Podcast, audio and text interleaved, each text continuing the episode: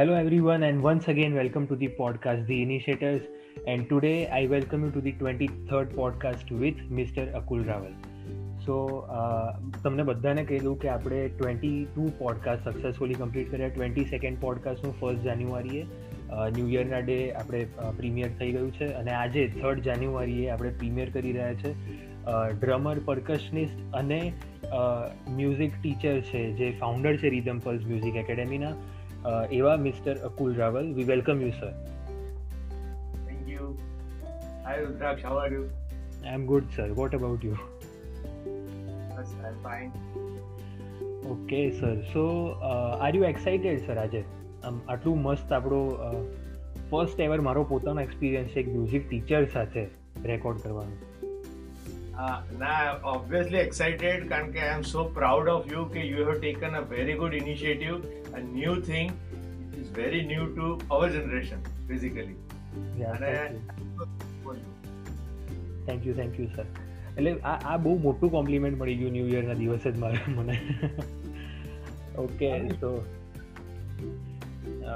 let start our twenty third podcast with mister Akul Rawal drummer, percussionist, music teacher, and founder of Rhythm Pulse Academy. And let's begin our first segment that is life story. So sir આટલા well non music teacher છો તમે આટલા બધા TV શોઝમાં આવ્યા છો તમે આટલા બધા પરફોર્મન્સ આપ્યા છે. તો મેઇન વસ્તુ કે દરેકના અત્યારે મગજમાં હોય કે રિધમ પલ્સ એકેડેમીના ફાઉન્ડર છે. અમે રિધમ પલ્સમાં અત્યારે લર્ન કરવા જઈએ છીએ. ડ્રમ છે ઓક્ટાપેડ છે. તો રિધમ પલ્સ નામ કેવી રીતે તમે ફાઇન્ડ કર્યું? એટલે મને નાનપણથી તાલનો બહુ શોખ હતો. અને તાલ એક મને બહુ જ ગમે. મારો બ્રધર હાર્મોનિયમ વગાડતો હતો અને હું ટેબલ ઉપર વગાડતો હતો. અને તાલનો બહુ શોખ હતો અને તાલ મને હંમેશા ફેસિનેટ કરતી હતી. એટલે મેં નક્કી કર્યું કે જ્યારે બી હું કંઈક કરીશ મારું related anything related to music તો એને રિધમ નામ આપીશ. એટલે મેં રિધમ પલ્સ આપ્યું છે એનું નામ. પલ્સ એટલે ધ બીટ ઓફ રિધમ કારણ કે કેન સી ધેટ કોઈ પણ માણસ રિધમ સાથે સંકળાયેલું છે. નાનું હોય કે મોટું હોય. આપણે બોર્ન થાય ત્યારે હાર્ટ બીટ પણ એક રિધમમાં વાગે છે. તમે ચાલો તો માણસની એક ડિફરન્ટ રિધમ હોય છે ચાલવાની ઓકે બોલવાની દરેકની સ્ટાઇલ એક ડિફરન્ટ રિધમ હોય. એટલે rhythm is universal rhythm is everywhere so મેં આવું વિચાર્યું કે રિધમ પલ્સ આ ઇન્સ્ટિટ્યૂટનું નામ. અને એમાં શું છે? પલ્સમાં પીયુએલ એસી હોય. પણ મેં ઝેડ મારા જીજાજી જે આઈઆઈએમ અને આઈઆઈટી છે એમને મેં પૂછ્યું કે it is right you can use this word Z also અચ્છા ઓકે એટલે હા મારો સેકન્ડ ક્વેશ્ચન પણ એ જ હતો કે રિધમ પલ્સમાં એસ ઈ આવે તો ઝેડી કેમ છે? હા બસ એટલે એ ખાલી style for to change the name એના માટે બસ એક પહેલેથી એવું વિચાર્યું હતું એમ. ઓકે ઓકે અને લાઈફ સ્ટોરીમાં સૌથી પહેલાં તો દરેક આટલા મોટા મ્યુઝિક ટીચર છો તમે ને, આટલું સરસ, આટલા મોટી તમે એકેડેમી રન કરી રહ્યા છો. એમને તો સ્ટાર્ટ નહીં જ થઈ હોય ઓબ્વિયસલી તો તમારું સ્ટ્રગલ શું હતું? હું નાનો હતો, ત્યારથી મારી સ્ટોરી કહું કે હું નાનો હતો, ત્યારથી મને મ્યુઝિકનો ઘણો શોખ હતો. અને આવી રીતે બ્રધર મેં જે કીધું, એમ હાર્મોનિયમ વગાડતો હું વગાડતો હતો સોંગ પછી મેં પપ્પાને કીધું કે પપ્પા પ્લીઝ મને કોઈ એક ઇન્સ્ટ્રુમેન્ટ લાઈન આપો કે I I love enjoy playing music in everything એટલે પપ્પા એ વખતે એ જમાનામાં પપ્પા સ્ટ્રીક હતા અને પણ એટલે બીક લાગે પપ્પાને કહેવાની. પણ તો પણ પપ્પાએ એક એ વખતે એ જમાનામાં એમને મને ઇન્સ્ટ્રુમેન્ટ તો ના અપાયું પણ એક ઇનોવેટિવ આઈડિયાથી એને મને એમને એક ઇન્સ્ટ્રુમેન્ટ આપ્યું. છે એ વખતે આપણે આપણે સાગર ઘીના ડબ્બા હોય એને એ બિલ્ડ કરીને લાયા. એક નાનો ને એક મોટો ડબ્બો. વેલ્ડ કરીને લાયા અને પછી એમને મને કીધું કે આ તારો bongo. You can play on this thing I was so excited મેં કીધું આ this is very innovative idea bongo તો ના મળ્યો પણ એક ઇન્સ્ટ્રુમેન્ટ તો મળ્યું. Then I started playing on that thing અને એ પ્લે કરતા કરતા કરતા કરતા પછી એમને એક દિવસ રિયલાઇઝ થયું કે ના ના હી રિયલી લવ્સ મ્યુઝિક અને he has rhythms in it અને બ્રધર પાસે હાર્મોનિયમ હતું એટલે એમને એમ થયું કે ના ચલો હું અને એક બોંગો અપાવું. એટલે પછી મને મારી બર્થડેમાં એમને એક બોંગો અપાયો. That was forty five rupees bongo can't imagine forty five rupees અને from there my journey started અને પછી હું ધીરે ધીરે શીખતો હતો અને એટલે જાતે જ હું શીખતો હતો કારણ કે મારી પાસે એ વખતે તો મારો કોઈ એવો ગોલ જ નહોતો મ્યુઝિક પરસ્યુ કરવાનો. એ શીખતો હતો બ્રધર વગાડે એની સાથે હું વગાડું. એમ એમ કરતા કરતા એ થોડું થોડું ઘણું બધું આવડવા માંડ્યું. ત્યારે નાઇન્ટીન એટીઝમાં મારો બ્રધર એટલે સમીર રાવલ એની એક ઓર્કેસ્ટ્રા ફોર્મ થઈ રોકી મ્યુઝિકલ ઓર્કેસ્ટ્રા અને એમનો ફર્સ્ટ શો હતો. એ ફર્સ્ટ ફર્સ્ટ શોમાં મેં બોંગો ઉપર લેલા મેં લેલા વગાડ્યું. અને એ એ મારો એકદમ એવો હેપીએસ્ટ મુમેન્ટ હતો કે મને એમ થયું કે I have achieved something in the life અને ત્યારથી મ્યુઝિક જર્ની સ્ટાર્ટ થઈ. પણ ત્યાં સુધી એ વખતે એવું કોઈ સિરિયસ આના ઉપર હતું નહીં. પછી એટલે પછી ટ્વેલ્થ સુધી હું બ્રધરના જ્યાં બી શોઝ થાય કે જે બી હું જઉં સાંભળું. પણ મેં એક વસ્તુ કરી હતી કે મારી લિસનિંગ સેન્સ બહુ જ પાવરફુલ હતી. એટલે ક્યાં શું એમના મ્યુઝિશિયન્સ બધા, એમના જે પાર્ટનર્સ મ્યુઝિશિયન્સ ડ્રમર્સ શું વગાડતા હતા, એ હું બધું જોયા કરું. હું ઓબ્ઝર્વર હતો અને મને બધો જ આઈડિયા હતો કે ક્યાં કયા સોંગમાં શું કટ પિકઅપ્સ ને બધું લેવાય. પછી ટ્વેલ્થ પછી કોલેજમાં આવ્યો. એટલે એમાં બી હું આવી રીતે આમ કોલેજની કોઈ કોમ્પિટિશન હોય કે રાજપથ ક્લબની કોઈ બી કોમ્પિટિશન હોય, એમાં કંઈક નાનું મોટું એક પરફોર્મન્સ આપી દો પણ ત્યાં સુધી સિરિયસલી કશું પરફ્યુ નહોતું કર્યું. પછી બ્રધર સિંગાપુર ગયા. અને સિંગાપુર ગઈ અને બ્રધર બ્રધરે મને આઈને સીધું એક ઓક્ટાપેડ ગિફ્ટ આપી. એ એ વખતે એટી નાઇન નાઇન્ટીમાં તો એ octapad was a very new thing એમ એવું વસ્તુથી આવ્યું જ નતું આવા જેવું. એટલે પછી ઓક્ટાપેડ આપ્યું. પણ હવે ઓક્ટાપેડ આપ્યું તો એ વખતે બ્રધરે શું કર્યું તો એ બ્રધર કેટલોગ લાવવાનું ભૂલી ગયા. ઓક્ટાપેડ એકલું હતું મારી પાસે કેટલોગ જ નહીં એની વસ્તુનો. હવે એ વખતે તો કોઈ ઇન્ટરનેટ કે કોઈ ડિવાઇસીસ હતા નહીં. અને તો પછી તો પણ મેં મારી રીતે એક્સપ્લોર કરતા કરતા કરતા કરતા ઓક્ટાપેડ શીખ્યો. અને એવો એક સ્ટેજ આવી ગયો કે પછી અમદાવાદમાં મારા પછી જેવી ઓક્ટાપેડ લાયા એ બધા મારી પાસે આવે કે ભાઈ તમે શીખવાડો શું છે? તો હું એને કહું કે તારું કેટલોગ આપ. એટલે મારી જે મિસિંગ વસ્તુ હતી હું કેટલોગમાંથી જોઈને કમ્પ્લીટ કરતો હતો ને એ લોકોને શીખવાડતો હતો. અને એમ મારી જર્ની સ્ટાર્ટ થઈને ભાઈ બ્રધર એકદમ જ કીધું કે હવે છે ને ઓક્ટાપેડ લાવ્યો છું ને, હવે એક મારો એક પ્રોફેશનલ શોમાં તારે મારી સાથે વગાડવા આવવાનું છે. અને એ દીવમાં હતો એ શો અને મેં મારી જાતને પછી પ્રિપેર કર્યો અને એ શોમાં મેં વગાડ્યું. એમાં હું બહુ જ નર્વસ હતો, પણ ધીરે ધીરે ધીરે ધીરે એમ કોન્ફિડન્સ વધતો ગયો અને મારી મ્યુઝિકલ જર્ની સ્ટાર્ટ થતી ગઈ. પણ એક વસ્તુ છે કે મ્યુઝિકલ જર્નીમાં હું અત્યારે જે બી છું, કે આજે પચીસ ત્રીસ વર્ષ થઈ ગયા મને આ લાઈનમાં. પચીસ વર્ષ તો મને ટીચિંગ લાઈનમાં થઈ ગયા છે. પણ મેં મારી જર્નીમાં કોઈ પણ ગુરુ પાસે કશું શીખ્યો નથી. હું એમ સેલ્ફ સેલ્ફ ટ્રેન્ડ પર્કશનિસ્ટ હું અહીં મારી જાતે બધું એક્સપ્લોર કરી કરી અને મારું આગળ ગયો. એટલે અત્યારે હું છોકરાઓને જ્યારે શીખવાડું છું ત્યારે એમને એવી ટેકનિક્સથી શીખવાડું છું કે જે ટેકનિક્સ ને જે ડિફિકલ્ટીઝ મેં ફેસ કરી એ લોકોને ફેસ ના કરવા પડે. એ ટેકનિક્સથી એમનું ઇમ્પ્રુવમેન્ટ થાય. એટલે મારે જે વર્ષો લાગ્યા એના હાફ ધ ટાઈમમાં એ લોકો એ વસ્તુ એચીવ કરી શકે. અને યા તમારું આપણે જે એકેડેમી છે એમાં પણ બહુ જ બધી આપણે કહેવાય ને કે પેટર્ન બહુ બધા અલગ અલગ એકેડેમીઝમાં અલગ જ હોય. જે બુકલેટ હોય ને એમાંથી જ ભણાવતા હોય. કે આ બીટ છે આ સેમ ટુ સેમ આ બીટમાં જ તમારે વગાડવાનું છે. પણ તમારું ટોટલી ડિફરન્ટ છે. એકદમ બેઝિક લેવલથી જ આપણે એડવાન્સ લેવલના સોંગ સુધી પહોંચી જઈએ. એટલે મારે કેવું છે મારું emphasis more on the practical side છે.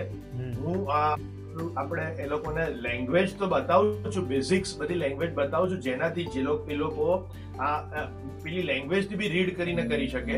પણ પ્રેક્ટિકલી પણ હું એમને બતાવું છું, કારણ કે main practical like the end of the day કે તમે પ્રેક્ટિકલી કેટલા સાઉન્ડ છો એ બતાવું છું. એટલે એમને બાય હાર્ટ થાય કારણ કે આપણું બ્રેન એવી વસ્તુ છે કે જેટલી વસ્તુ તમે નાખો એટ ધ યંગ એજ કે તમારું બ્રેન લઈ લે છે, એટલે એ લોકોને મેમરી પાવર ઇમ્પ્રુવ થાય, એ લોકોનું કોન્સન્ટ્રેશન ઇમ્પ્રુવ થાય અને એ લોકો, એ લોકોને એક સ્ટ્રેસ રિલીવ થાય, એટલે પહેલેથી એવી એટલું focus on the practical side હોય છે કે ઘણા છોકરાઓ તો તું માનીશ નહીં, રુદ્રાક્ષ, કે જોઈન કરે છે અને પછી એ લોકો પહેલાં તો એમ કે એના મમ્મી પપ્પા કે આ કરશે કે નહીં?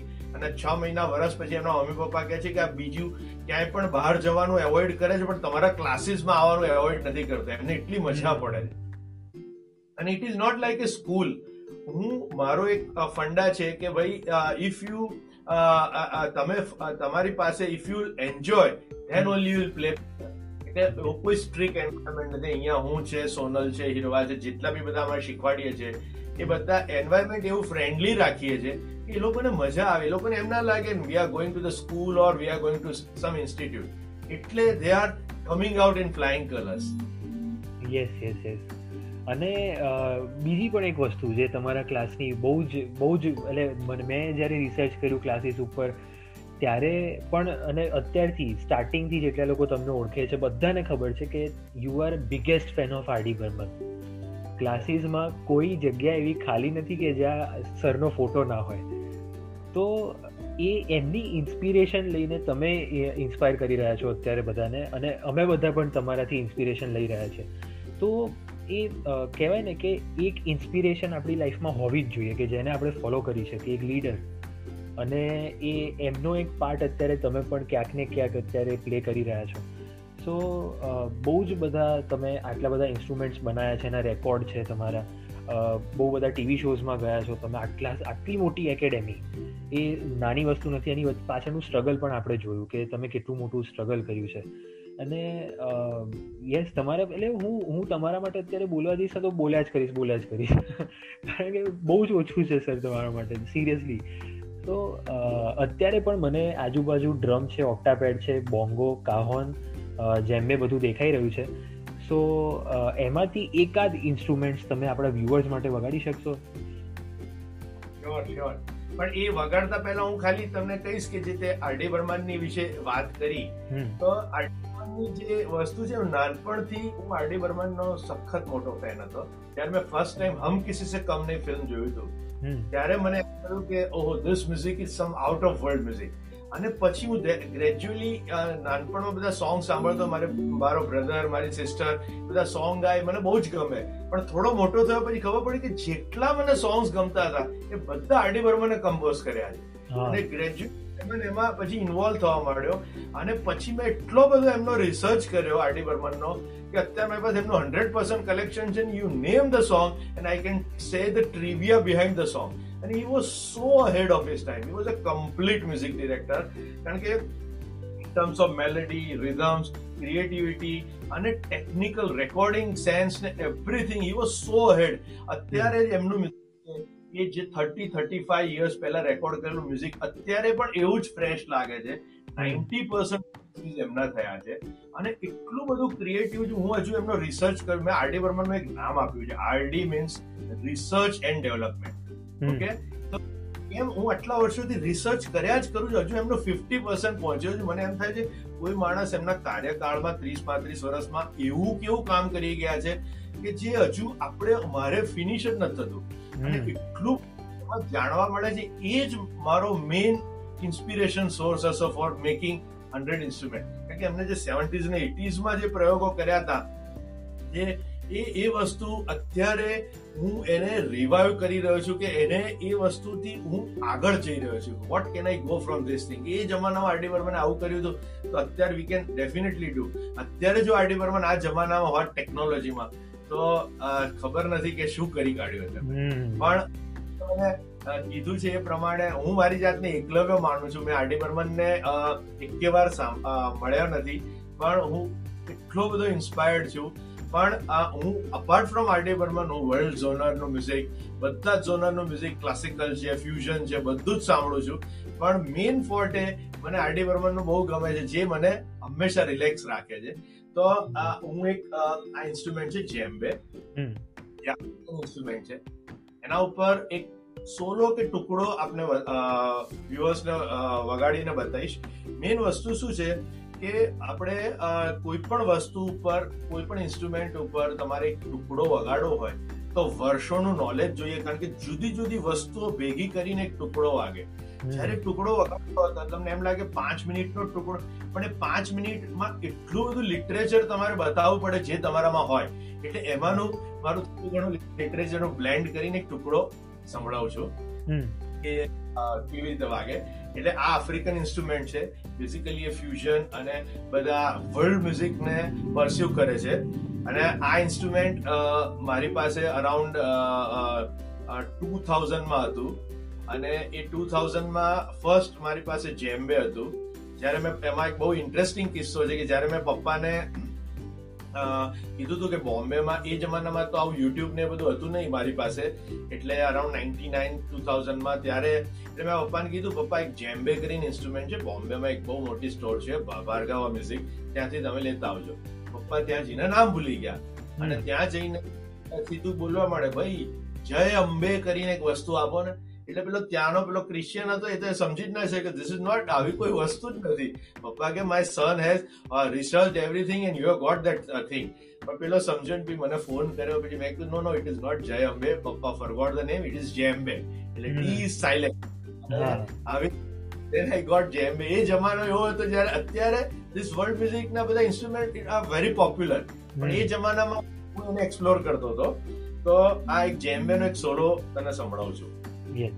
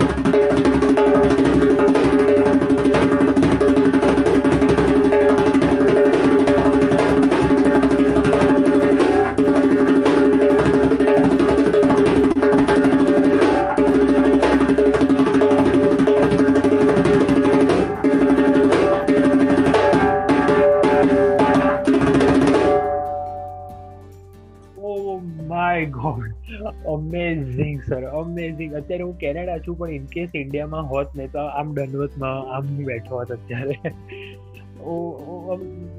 લિટરલી જેવું સ્ટાર્ટ થયું ગુઝબમ્સ થઈ ગયા. અને તમે બે ઇન્સ્ટ્રુમેન્ટ વગાડતા હતા કે એક જ હતું? જ હતું પણ એમાં શું છે કે એક ઇન્સ્ટ્રુમેન્ટમાંથી જુદા જુદા સાઉન્ડ કેવી રીતે નીકળે એ તમારી ક્રિએટિવિટી અને અમુક વર્ષનો રિયાઝ પછી નીકળે છે આ બધી વસ્તુ રાતોરાત બનતું નથી. ઘણા બધા છોકરાઓ અહીંયા આવે છે ક્લાસમાં કે સર મારો છોકરો કેટલા છ મહિનામાં કેટલું થયું ત્યારે હું એમ કહીશ છ મહિનામાં તો સમજશે ઇન્સ્ટ્રુમેન્ટ ને જેમ વર્ષો થશે એમ એમ એ આગળ જશે અને એમ એમ એનું મ્યુઝિક સરસ થતું જશે અને અને એ આગળ આવતો જશે. રાતોરાત કોઈ નથી બનતું. એટલે આ બધા રિયાઝની વસ્તુ. એટલે મેં જે કીધું કે આજે બે ત્રણ મિનિટનો કે ચાર મિનિટનો જે મેં ટુકડો વગાડ્યો એના માટે તમારે આઠ દસ વર્ષનો રિયાઝ હોય તો એ ટુકડો વાગે.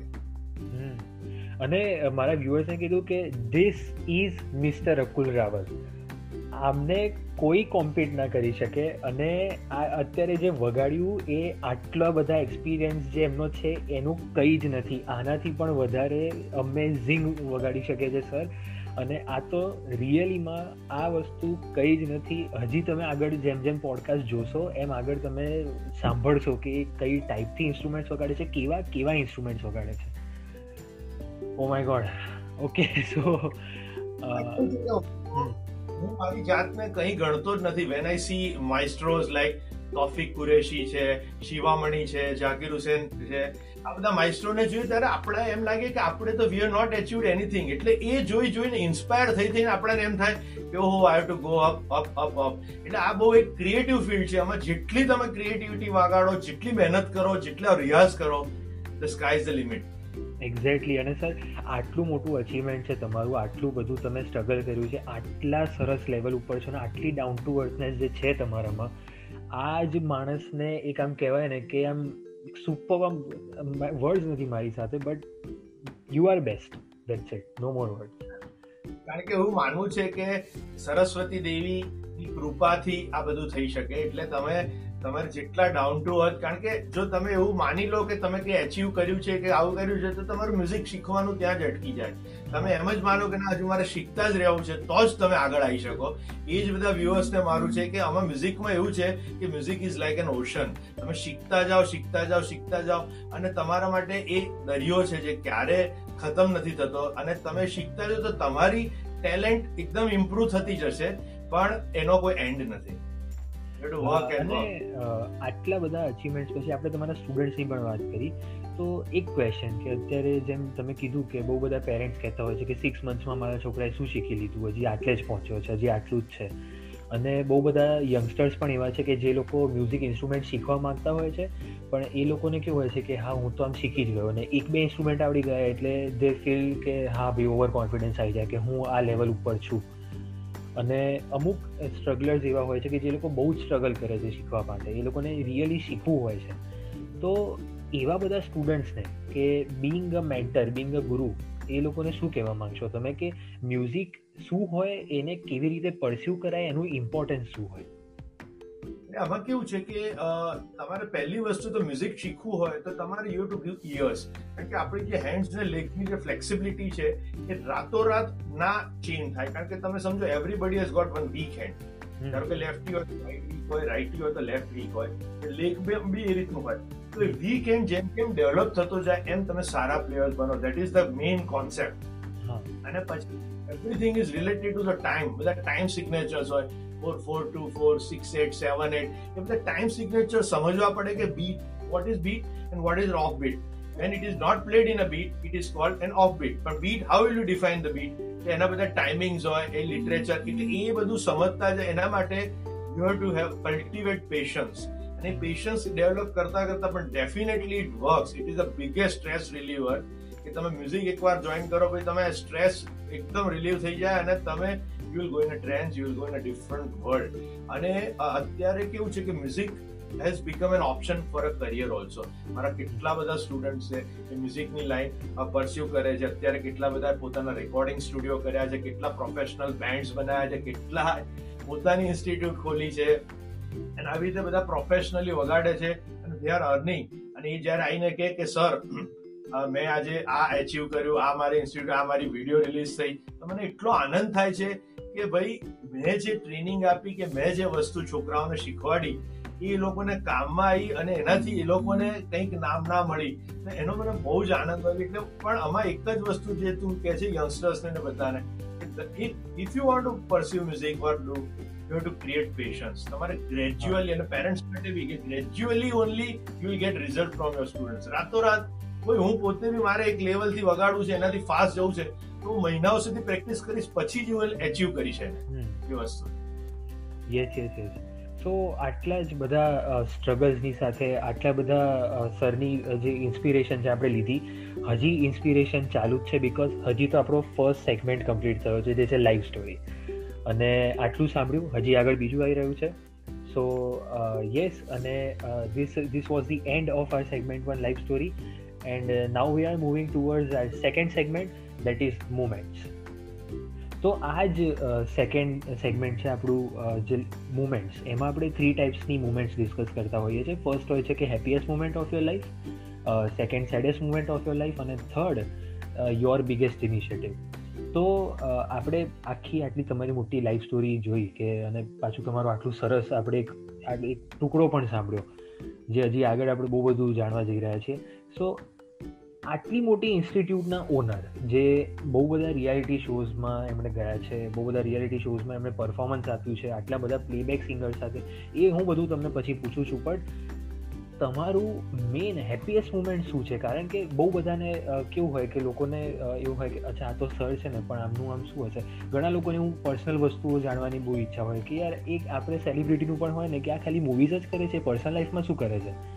સો અમારા બધાના માટે તમે એક સેલિબ્રિટી અને એક ઇન્સ્પિરેશન જ છો, તો તમારી હેપીએસ્ટ મુમેન્ટ કઈ હતી?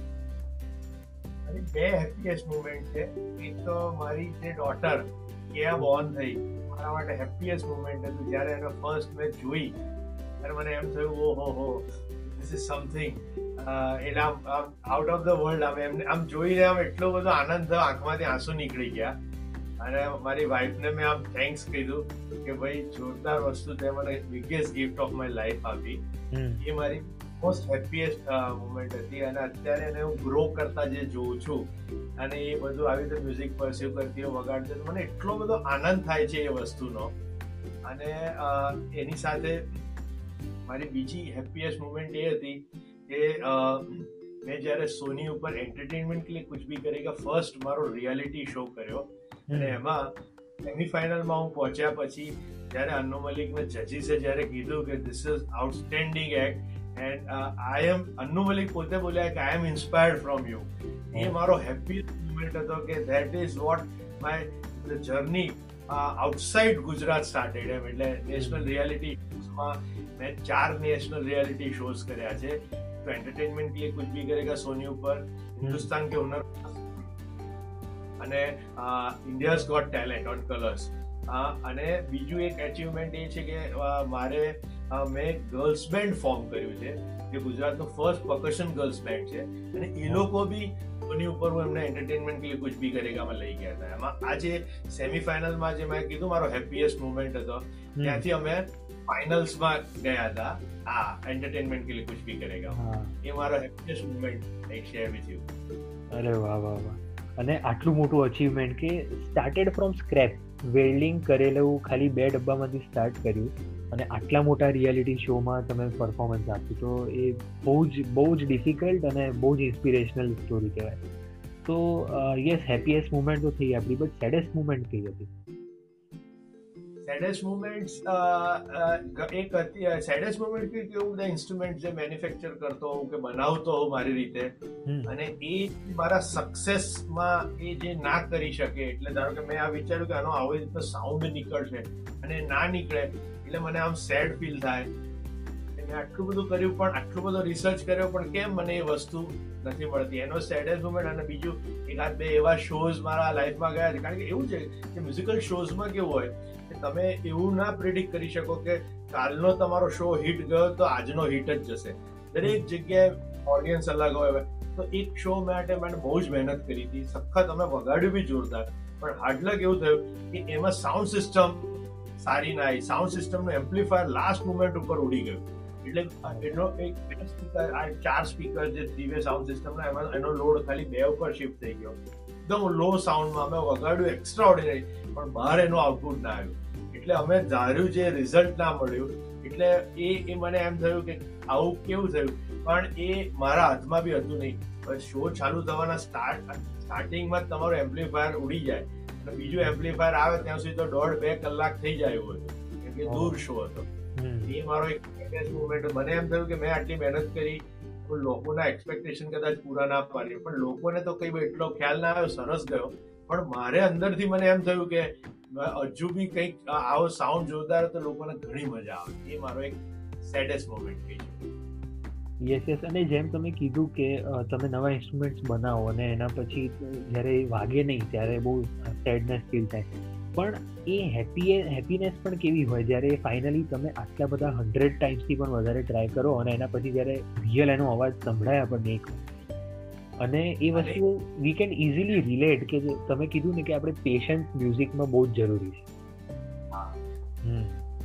એ જે હંડ્રેડ ઇન્સ્ટ્રુમેન્ટ એમાંથી જે એક ઇન્સ્ટ્રુમેન્ટ છે અને જે બન્યું કે જે ધાર્યા પ્રમાણે બન્યું હમણાં જ અત્યારે જ અત્યારે મારા બ્રધરના ત્યાં મેં એક આવું ચાઇમ્સ લટકતું જોયું અને પછી મેં આવું વી કેન ઓલ્સો મેક તો અમે હમણાં જ કાલે જ એને બનાવ્યું અને અરાઉન્ડ એટી પર્સન્ટ સાઉન્ડ આવી ગયો છે. તો એનો જે આનંદ અલગ વસ્તુ છે કે આપણે કંઈક જોયું છે અને એ ક્રિએટ કરી શકીએ છીએ આપણે. એવું છે. અત્યારે એવું છે કે હું ક્યાંય બી જોઉં છું તો હું ક્યાંય બી એવું જોતો હોઉં છું કે કઈ રીતે આવો આ વસ્તુ આ રીતે સાઉન્ડ આ વસ્તુ આ છે. ચલો આમાંથી કયો સાઉન્ડ કાઢી શકીએ? એવું જ વિચારતો થઈ ગયો છે. માઇન્ડ જ એવું વિચારતું થઈ ગયું છે કે આમાંથી કેવી રીતે હું સાઉન્ડ કાઢી શકું. યસ એક્ઝેક્ટલી અને એની ઉપરથી જ તો અમે અમને બધાને ખબર છે વ્યુઅર્સને જે લોકો અત્યારે તમને સાંભળી રહ્યા છે કે એ એ જ તમારા માઇન્ડસેટથી તમે અત્યારે હંડ્રેડ ઇન્સ્ટ્રુમેન્ટ્સનો રેકોર્ડ ક્રિએટ કર્યો છે. It's not a small thing અને કદાચ હું જોઈ રહ્યો છું અત્યારે તો મને એ જ દેખાઈ રહ્યા છે, એમાંથી જ અમુક મને લાગી રહ્યા છે.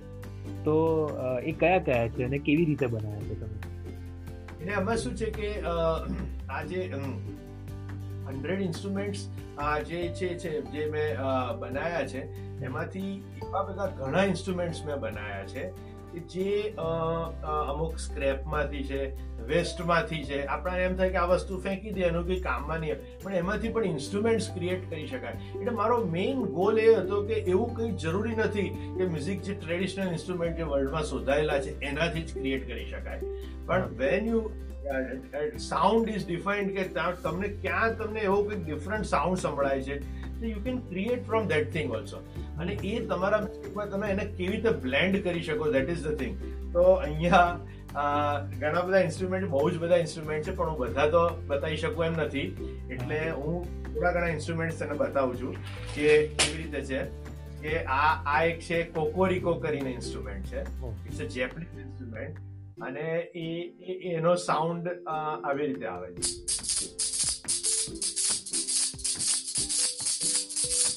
લાકડામાંથી એવી રીતે એને અરેન્જ કર્યું છે કે એને સાઉન્ડ ક્રિએટ થાય. આ પણ ઇન્સ્ટ્રુમેન્ટ આરડી વર્મને ગુલાબી આંખે જો તેરી દેખીમાં યુઝ એટલે આ કોકોરી ઇન્સ્ટ્રુમેન્ટ છે. પછી વેસ્ટમાંથી જે મેં વાત કરી વેસ્ટમાંથી ઘણા બધા ઇન્સ્ટ્રુમેન્ટ બનાવે એક ફાટેલું ઢોલ છે આ. અને ફાટેલા ઢોલ આ છે ઓનેસ્ટ આપણે ભાજીપાવનો જે ડબ્બો હોય છે એનો એમાં સ્પ્રિંગ લગાવી છે. અને આ ઇન્સ્ટ્રુમેન્ટ અમે એવું બનાવ્યું છે કે ફોલી સાઉન્ડ ફોલી સાઉન્ડ એટલે જે બેકગ્રાઉન્ડ આપણે ફિલ્મમાં બેકગ્રાઉન્ડ મ્યુઝિકમાં ને એ બધા સ્કોર્સમાં જે પાછળ બધા ઇફેક્ટ સાઉન્ડ એમાં યુઝ થાય છે. તો આ થંડરની ઇફેક્ટ અને એવી ટાઈપની ઇફેક્ટ પ્રોડ્યુસ કરે છે આ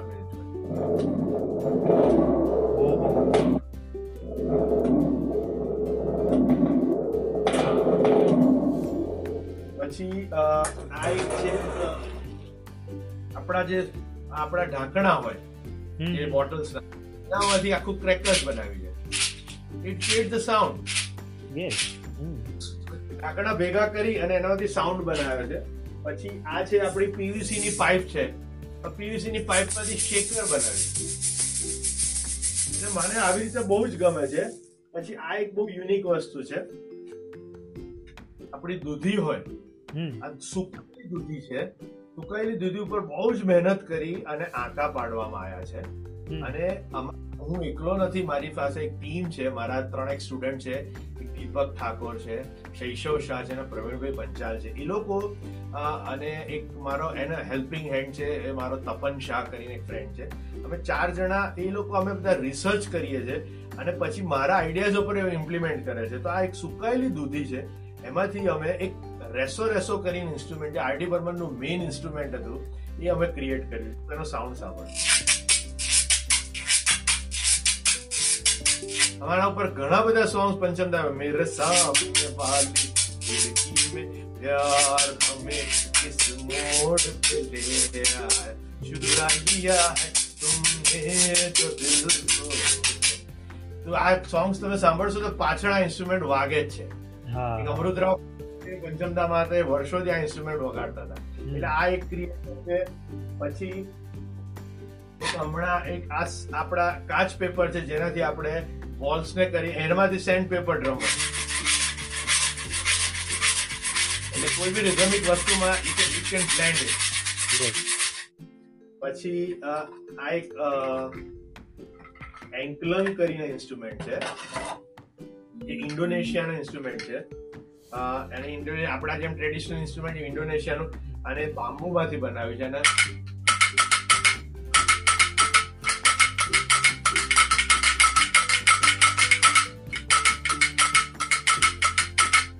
એનો સાઉન્ડ આવે છે. જુદા જુદા જેમ બાંબુ જાડા પાતળા કાપ્યું એટલે જુદા જુદા સૂર આવે છે.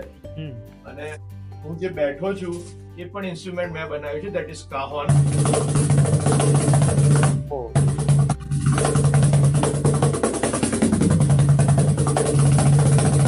અત્યારે આ બહુ ઇન્સ્ટ્રુમેન્ટ નો ક્રેઝ છે. આ બી આવા જુદી ટાઈપના આઠ નવ ડિફરન્ટ કાહોન્સ મેં બનાવ્યા છે. જે અત્યારે કોઈ બી જગ્યાએ when you go to party farm તો આટલું કેરી કરીને you can play along with you can sing પછી આ એક છે રેન સ્ટિક કરીને ઇન્સ્ટ્રુમેન્ટ છે. રેન સ્ટિક કરીને મેં કીધું છે, વેસ્ટમાંથી આપણે સન કંટ્રોલ ગરવારે ફિલ્મ્સ હોય છે, એનું ખાલી કવર હતું. એની અંદર મેં અંદર ટૂથપીક નાખી અને એની અંદર આપણા મગના દાણા ભેળવીને એનો સાઉન્ડ તને એમ લાગશે કે વરસાદ પડી રહ્યો હા યસ યસ યસ યસ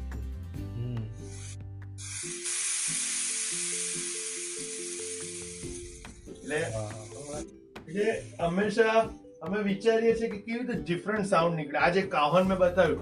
એવું તમારી પાસે કોઈ આજે સુટકેસમાં આટલી જ જગ્યા છે. You can take this mobile plate કાહન આટલું પ્લેટ જ છે અને યુ કેન જસ્ટ પ્રેક્ટિસ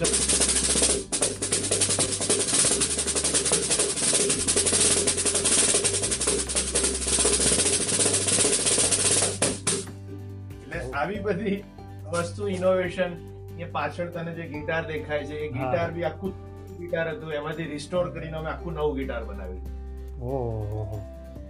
ને બહુ જ બધા ઇન્સ્ટ્રુમેન્ટ છે પણ અહીંયા લાવા મૂકવા ડિફિકલ્ટ છે.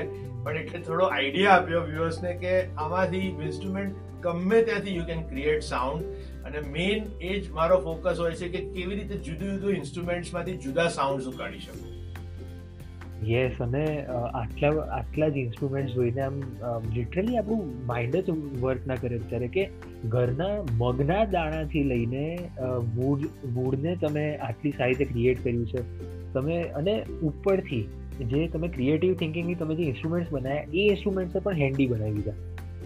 કે મોબાઈલ પ્લેટ કાહોન એટલે દેટ ઇઝ અમેઝિંગ અમેઝિંગ તો આટલા આટલા ઇનોવેટિવ આઈડિયા આટલા ઇનોવેટિવ માઇન્ડ અને તમે હમણાં સ્ટાર્ટિંગમાં પણ કીધું કે એન્ટરટેનમેન્ટ કે લીએ કુછ ભી કરેગા કરકે એવી એક રિયાલિટી શો હતો એમાં તમે ગયા છો. તો એવા કેટલા રિયાલિટી શોઝ કર્યા છે તમે? અને ઓબ્વિયસલી તમે આટલા સક્સેસફુલ અને આટલા પેલું કે વેલ નોન આર્ટિસ્ટ છો. તો કેટલા પ્લેબેક સિંગર્સ સાથે તમે વર્ક કર્યું છે? એટલે અમે ચાર મેં કીધું એમ પ્રમાણે ચાર નેશનલ રિયાલિટી શોઝ કર્યા છે જે મારું બેન્ડ છે પલ્સ ચાર રિયાલિટી શોઝ કર્યા છે નેશનલ લેવલ ઉપર. અને આ શોઝમાં અમે આજે એન્ટરટેનમેન્ટ કે કુછ ભી કરવામાં અમે તો ફ્રાઈડે ફાઇનલ સુકામ બી પહોંચ્યા હતા. વી કુડ નોટ વિન પણ અમને આનંદ છે કે અમે પહોંચ્યા હતા. પણ મારે એક મારી જાતને એક પ્રૂવ કરીને બતાવું તો કે ભાઈ સ્ટેટ લેવલ ઉપર તો છું. Can I go to the nationals level અને એ લેવલ કરવા માટે આ બધા શો કર્યા. બહુ જ મહેનત વાળું હતું. સખત ઓડિશન સખત હજારોમાંથી સિલેક્ટ થઈને અમારું બેન્ડ સિલેક્ટ થયું હોય. પણ એનો એક આનંદ અલગ છે કે ના કોઈ મહેનત કરી એ ઉગી નીકળી. અને એની સાથે હજાર દોઢ હજાર ઉપર શોઝ કર્યા છે મેં ગણ્યા બી નથી. અને એમાં પ્લેબેક સિંગર્સથી માંડીને વિનર્સ ઓફ ધ રિયાલિટી શોઝથી માંડીને બધા જ જોડે શો કર્યા છે. બધી ટાઈપના જુદી જુદી ટાઈપના ડિફરન્ટ ઝોનર્સના બી શો કર્યા છે. કે ફોર એક્ઝામ્પલ બોલિવૂડ શોઝ તો કર્યા જ હોય, પછી બેન્ડ ટાઈપ શોઝ કર્યા હોય, પછી ગુજરાતીમાં ફ્યુઝન કર્યું હોય, પછી આપણે એકલા ફ્યુઝનના શોઝ કર્યા હોય ઇન્સ્ટ્રુમેન્ટલ શોઝ કર્યા હોય, અને બધા જ પ્લેબેક સિંગર જે હતા, એ એ એ બધા, એ, બહુ જ બધા પ્લેબેક નોન પ્લેબેક સિંગર સાથે મેં વગાડ્યું છે. અને એ એ એક એવો ફેસ છે કે લાઈવ આપણે જેટલું મ્યુઝિક પ્લે કરીએ apart from learning live is a experience all together જેવું તમે દરેક શો ઇઝ અ ચેલેન્જ તમે શોમાં વગાડવા જાઓ તો તમે ચેલેન્જથી વગાડો અને એનાથી તમારું જે ઇમ્પ્રુવમેન્ટ થાય છે પ્લેઇંગમાં એ કંઈક અલગ લેવલનું જ હોય છે. હા ના ના એકદમ સાચી વાત છે. અને આટલા બધા ઇન્સ્ટ્રુમેન્ટ જોઈને આટલું બધું અચીવમેન્ટ્સ તમારે આપણે જોયા. તો યસ બીજી એક લાઈફ સ્ટોરી મારા માઇન્ડમાં છે કે જેમ તમારી પોતાની એક પર્સનલ લાઈફ સ્ટોરી હોય કે હા રિધમ પર્સનું આ સ્ટ્રગલ છે, મારું પોતાનું આ સ્ટ્રગલ છે. પણ ઇન્સ્ટ્રુમેન્ટ્સ અમાઉન્ટ સ્મોલ નથી. વ્યુઅર્સ એવું કહી દઉં હંડ્રેડ ઇન્સ્ટ્રુમેન્ટ્સ જાતે બનાવ્યા છે ક્રિએટિવ થિંકિંગથી અને અત્યારે આપણે એક્ઝામ એક્ઝામ્પલ્સ જોઈ લીધા. હવે હંડ્રેડ ઇન્સ્ટ્રુમેન્ટ્સ એ વન વીક વન મંથ કે વન યરનું કામ નથી. એ બહુ જ બધા વર્ષોની મહેનત અને એનું આ રિઝલ્ટ છે. તો એ શું હતું? એનું આખું સ્ટ્રગલ ને બધું. એટલે આજે તે કીધું એ રીતે આ હંડ્રેડ ઇન્સ્ટ્રુમેન્ટ બનાવતા મને અરાઉન્ડ ઇલેવન યર્સ જેવું થયું છે. જ્યારે મેં સ્ટાર્ટ કરી હતી જર્ની ત્યારે એમાં કેવું હતું કે પહેલા હું આવી રીતે વર્લ્ડ પર્કશનના મ્યુઝિકલ ઇન્સ્ટ્રુમેન્ટ એક્સપ્લોર કરતો હતો, મંગાવતો હતો, આવી રીતે ડરબુકા લાવ જેમ્બે લાવ, બસ કાહોન લાવ. પછી મેં જોયું કે આ બધા ઇન્સ્ટ્રુમેન્ટ એ જમાનામાં તો ઇઝીલી અવેલેબલ જ નહોતા કારણ કે નેટ બેટ એક્સેસ ને એ બધું હતું નહીં. એટલે પછી એ ટાઈમે મેં વિચાર્યું કે કેમ આપણે કેમ ના બનાવી શકીએ આવા ઇન્સ્ટ્રુમેન્ટ એક કોન કાહોન કરીને મેં અને દીપકે એક આઈડિયા પરસ્યુ કર્યો અને હવે એક ઇન્સ્ટ્રુમેન્ટ બનાવ્યું. ઓન કાહોન કરીને. અને એક સક્સેસ ગયું પછી એમ થયું કે ના, આપણે હવે ઇન્સ્ટ્રુમેન્ટ જુદા જુદા બનાવવા જોઈએ. એમ એમ કરતા કરતા અમે કર્યા તો અમે હંડ્રેડ ઇન્સ્ટ્રુમેન્ટ તો બનાવ્યા પણ એટલા ઇન્સ્ટ્રુમેન્ટ ફ્લોપ થઈ ગયા છે. કારણ કે અમે ટ્રાય કરીએ કે આ બને, પણ એ બનવું ને કોઈના ડાયમેન્શન્સ અલગ હોય પેલા સોંગ ને નીકળે, કોઈની સ્કિનના પ્રોબ્લેમ્સ થાય. તો એ બધું કરતા અમે હંડ્રેડ ઇન્સ્ટ્રુમેન્ટ બનાવ્યા. એની પાછળ એટલી બધી મહેનત કરી છે, એટલો રિસર્ચ કર્યો છે, કેટલા ફ્લોપ કર્યા છે. મારા મારા હોલિડેઝમાં અમે એ જ વસ્તુ કરી અમે રિસર્ચ કરવા જઈએ કે આજે આ જગ્યાએ સન્ડે માર્કેટમાં જઈએ કે ક્યાં અમને એવું યુનિક વસ્તુ મળશે જૂની વસ્તુ મળશે એમાંથી આપણે શું બનાવી શકીએ.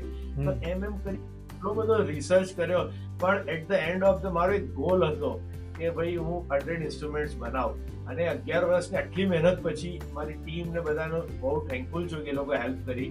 અને આ મેં ઇન્સ્ટ્રુમેન્ટ્સ બનાવ્યા. અને ભગવાનની દયાથી મને એક અવસર મળ્યો કે હું મ્યુઝિકને મ્યુઝિક વગાડી શકું છું. મારા ફેમિલી, મારા ફાધર, મધર, મારા બ્રધર, સિસ્ટર, મારા ભાભી, બધાને હું આભારી છું કે એના લીધે હું મ્યુઝિકમાં આટલો આગળ આવ્યો અને એક, મારું એક કંઈક સ્થાન થયું કે જે લોકોને એમ લાગ્યું કે કંઈક આ માણસે કંઈક અલગ એચીવ કર્યું. અને યસ, આટલા મોટા માણસ જે છે, આટલી મોટી પર્સનાલિટી મિસ્ટર અકુલ રાવલ અત્યારે જે આપણી સાથે છે, તો ઓબ્વિયસલી એ ફેમિલી અને ટીમ મેમ્બર્સ વગર આપણે કંઈ જ નથી. અને યસ એ બહુ જ સાચી વાત છે. અને યસ માય વ્યુઅર્સ આની સાથે જ આપણો સેકન્ડ સેગમેન્ટ મુમેન્ટ જે છે, એ કમ્પ્લીટ થાય છે. Moments with instruments life story થઈ ગયું આજે તો. અને એ કમ્પ્લીટ થાય છે આજે અને we are moving towards our last segment that is segment three your vision તો સર તમારું હવે આગળ ગોલ શું છે? આગળ વિઝન શું છે?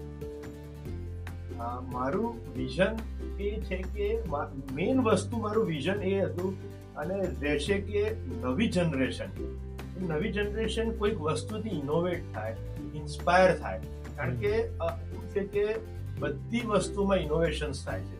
પણ મ્યુઝિકમાં પણ ઇનોવેશન્સ હોવા જોઈએ. Not in the production line પણ in designing the instrument making the instrument એટલે નવી જનરેશન આજકાલ એ લોકો પોતે મ્યુઝિકલ ઇન્સ્ટ્રુમેન્ટ પોતે પણ બનાવી શકે છે અને એ લોકો કંઈક ન્યૂ ક્રિએશન કરી શકે છે પ્લસ એમાંથી કોઈ ડિફરન્ટ સાઉન્ડ કાઢી શકે છે. મારું વિઝન એ જ છે કે આવી રીતે આ જે ઇન્સ્ટ્રુમેન્ટ્સ મેં બધું વચ્ચે બનાવ્યા કે આ જે બધા ઇન્સ્ટ્રુમેન્ટ બના એ નવી જનરેશન એ લેગસી આગળ લઈ જાય.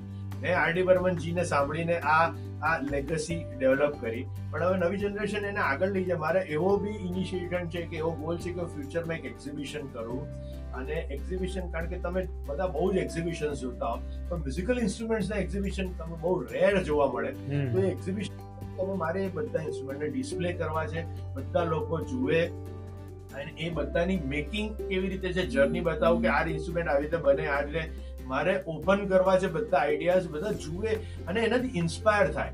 અને એમાં, આ જે વસ્તુ જે મેં, હું, મારું જે ઇનિશિએશન છે કે મેં હંડ્રેડ ઇન્સ્ટ્રુમેન્ટ હું એક વસ્તુ કહેવાનું મને મારી વાઈફનો બહુ જ મોટો હાથ છે સોનલનો. કારણ કે સોનલે મને એટલી દરેક વસ્તુમાં અપાર્ટ ફ્રોમ માય ફેમિલી સોનલે એટલી બધી મને હેલ્પ કરી છે કે મારી સ્ટ્રગલ એને જોઈ છે, પણ એને મને કોઈ દિવસ ડિસઆર્ટર નથી થવા દીધા. એને મને કીધું છે કે ના, તમે વર્ક તમારો આ ગોલ છે કરો. અને એ બહુ મોટી વસ્તુ છે કે કોઈ આપણાને હેલ્પ કરતું હોય આપણું લાઈફ પાર્ટનર એના માટે એટલે મને, મારે એ વિઝન અને હજુ બી મારે એને આગળ લઈ જઈને મારે સો ઇન્સ્ટ્રુમેન્ટથી અટકાવું નથી. મારે બસો, ત્રણસો જેટલા હું બનાવી શકું મારી કેપેસિટી પ્રમાણે બનાવવા છે.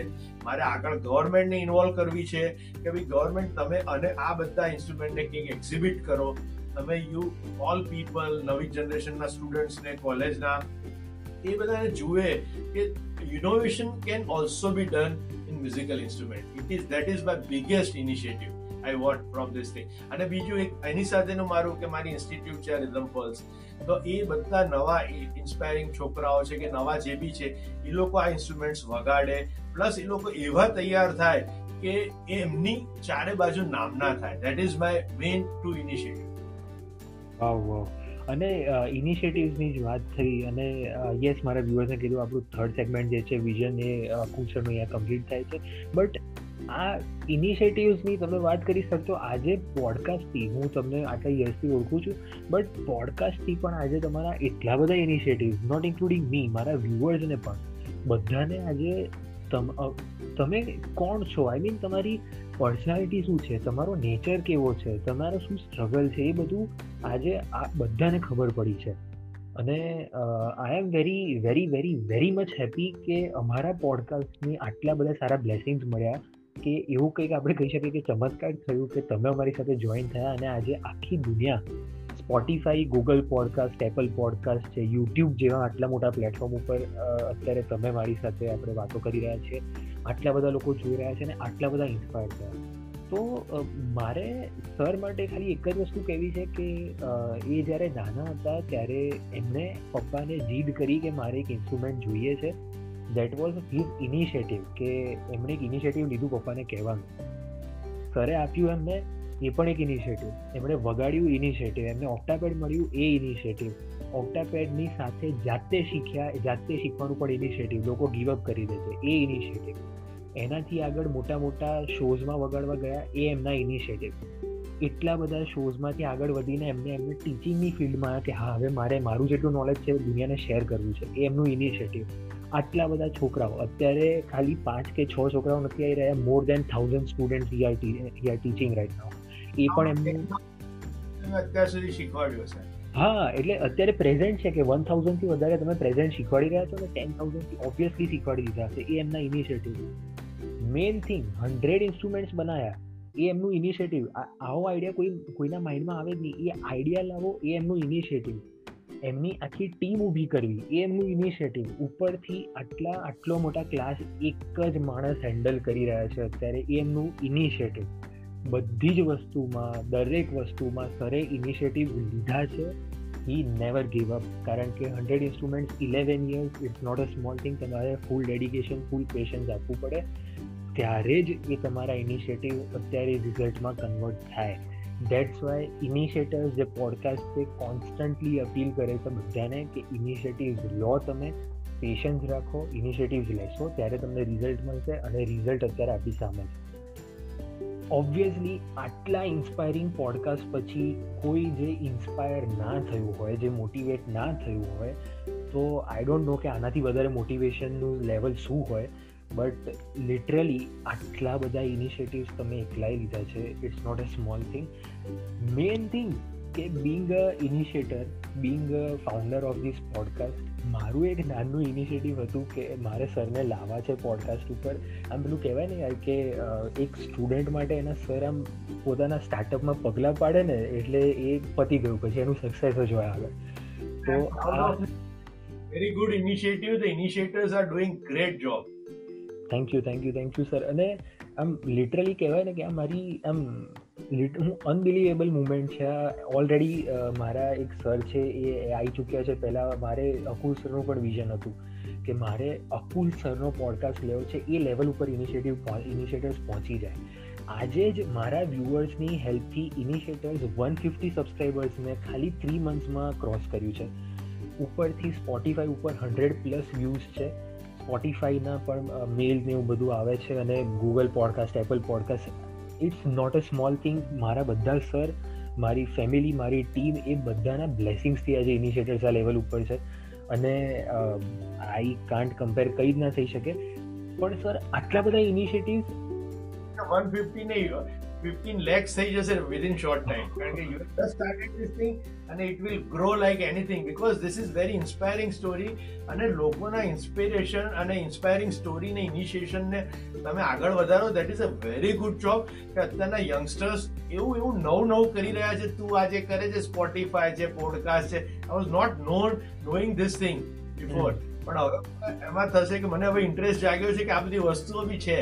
If you if you want times you to think this things yes yes yes અને ના રિયલી અમારે આજે રેકોર્ડિંગ થતું હોય તો અને આ બધું રેકોર્ડ થઈને અત્યારે તમે આ થર્ડ જાન્યુઆરીએ પ્રીમિયર જોઈ રહ્યા છો બધા, તો હું કોઈ પણ પોડકાસ્ટમાં આ મારી પોલિસી જ નથી કે હું કહું કે હા, અમારું રેકોર્ડિંગ ટાઈમે અમે આ વાતો કરી હતી ના હતું. But let me tell you કારણ કે અત્યારે મારી લાઈફ ચેન્જિંગ મુમેન્ટ છે. મારું જે ડ્રીમ હતું એ કમ્પ્લીટ થયું છે આજે. તો આજે મારે પોતાની જ કંપની છે એટલે મારે એવું પોલિસીનું નથી બટ હોય. મેં ટીમ મેમ્બર સાથે પણ વાત કરી છે. Let me tell you guys કે મેં સરને જ્યારે ફોન કર્યો કે સર મારે આ રીતે મેં સ્ટાર્ટ કર્યું છે, સરનું પહેલી જ વારમાં હા હતી કે, તું છે તું છે ને તો હું રેડી છું, વાંધો નહીં, આપણે કરીશું. અને આટલા મોટા માણસ જ્યારે હા પાડી દે ને કોઈ નાના સ્ટાર્ટઅપને ત્યારે લિટરલી ભલે ગ્રો થાય કે ના થાય યુટ્યુબ ચેનલ કંપની ગ્રો થાય કે ના થાય આ ઇનિશિયેટિવનું થેન્ક યુ અને આ ઇનિશિયેટિવનું પર્સનલી સૌથી મોટું અચીવમેન્ટ છે અત્યાર સુધીનું મારા પ્રમાણે. કે હવે બસ બીજું કંઈ જ નથી જોઈતું. સર આવી ગયા અને એ મારા માટે એક બિગેસ્ટ અચીવમેન્ટ છે. પૈસા અને બધી વસ્તુઓ કરતા આ જે વસ્તુની જે વસ્તુ છે કે કોઈએ આપણા સ્ટુડન્ટે કંઈક અચીવ કર્યું that is the biggest thing like અને લેટ મી ટેલ યુ હું પણ અકુલ સરનો એક સ્ટુડન્ટ જ છું. હું પણ શીખતો હતો અને એકચ્યુઅલી અત્યારે કેનેડા આવી ગયો છું એટલે એવું બધું છે. થોડાક દૂર થઈ ગયા છું હું સરથી યસ અને thank you thank you so much ના નથી પડાતી સર અત્યારે પોડકાસ્ટ બંધ કરવાની. લોકોને પણ એવું હશે કે હજી અમારે તમારા ઇન્સ્ટ્રુમેન્ટ સાંભળવા છે. બહુ જ બધા સરનું વાતો હજી પણ થશે. તો we are trying our best કે અમે તમારા સુધી પહોંચી શકીએ. ફરીથી જ ઇનિશિયેટર્સ એના પોડકાસ્ટ સાથે તમારી સાથે આવતું રહેશે, તમારી સાથે શેર કરતું રહેશે. લાઈફ સ્ટોરી બધાની આટલે મોટી મોટી પર્સનાલિટીઝની સાંભળવા માટે અને જોવા માટે. યુટ્યુબ ચેનલમાં અત્યારે તમે વીડિયો જોઈ રહ્યા છો, તો ફટાફટ નીચે જઈને સબસ્ક્રાઈબ કરી દો. લાઇક કરી દો વિડીયોને રિધમ્પર્સની પણ યુટ્યુબ ચેનલ છે અકુલ રાવલની પણ યુટ્યુબ ચેનલ છે, એ પણ જઈને તમે સબસ્ક્રાઈબ કરી શકો છો. યસ અને સ્પોટીફાઈ અને બ્રેકર છે પોકેટ કાસ્ટ છે રેડિયો પબ્લિક છે એન્કર છે ગૂગલ પોડકાસ્ટ એપલ પોડકાસ્ટ બહુ જ બધા લિસનિંગ પ્લેટફોર્મ્સ ઉપર ખાલી એક જ વસ્તુ ટાઈપ કરશો તો તમને ઇનિશિયેટર્સ આખું મળી જશે. ટ્વેન્ટી થ્રી પોડકાસ્ટ છે, આજે ટ્વેન્ટી થ્રીનું પ્રીમિયર છે ટ્વેન્ટી ફાઈવ પોડકાસ્ટ અત્યાર સુધી થઈ ચૂક્યા છે, બધા તમારી સાથે વેટિંગ છે ક્યુ છે આખો. આવી રહ્યું છે તમારી સાથે, જોતા રહેવા માટે, જૂના પોડકાસ્ટ જોવા માટે, અને એ બધું જોતા રહેવા માટે વેબસાઇટ લોન્ચ થઈ ગઈ છે અમારી ઇનિશિયેટર્સની. વેબસાઇટના એક જ ક્લિકમાંથી તમે ઇનિશિયેટર્સનું બધું અપકમિંગ ઇવેન્ટ જોઈ શકો છો. અમને કોન્ટેક્ટ કરવો હોય તો જીમેલ અકાઉન્ટ છે અમારું, એમાં કોન્ટેક્ટ કરી શકો છો. એક ક્લિકથી સ્પોટીફાઈ એક્સેસ થઈ જશે, એક ક્લિકથી યુટ્યુબ એક્સેસ થઈ જશે, એક જ ક્લિકથી આખું સ્પોટીફાઈ ખુલી જશે કે જેમાં તમે પોડકાસ્ટ સાંભળી શકો છો ડાયરેક્ટ વેબસાઇટ ઉપરથી. અને યસ આઈ હમ્બલી રિક્વેસ્ટ કે ત્રણે ત્રણ ચેનલ છે અકુલ રાવલની રિધમ અને ઇનિશિયેટર્સ બધાને સબસ્ક્રાઈબ કરો, બધાને ગ્રોથ આપો. અને મારા માટે તો આજે અચીવમેન્ટ થઈ ગયું છે સરનું, સર આવ્યા એટલે અને યસ ડેટ્સ ઇટ તમારે પણ આ રીતે ઇનિશિયેટિવ શેર કરવા હોય, અહીંયા આવીને અમારી સાથે તો તમે ઈમેલ કરી શકો છો અમને with the initiatives at the rate Gmail dot com or direct Instagram ઉપર મેસેજ કરી શકો છો. Once again thank you so much sir for being with us today you Rudraksh it was a great thing. I enjoyed this thing and uh, all the best for your great new venture. Yeah thank you so much sir. Thank you thank you thank you. Uh, yes jai hind sir. Jai Hind.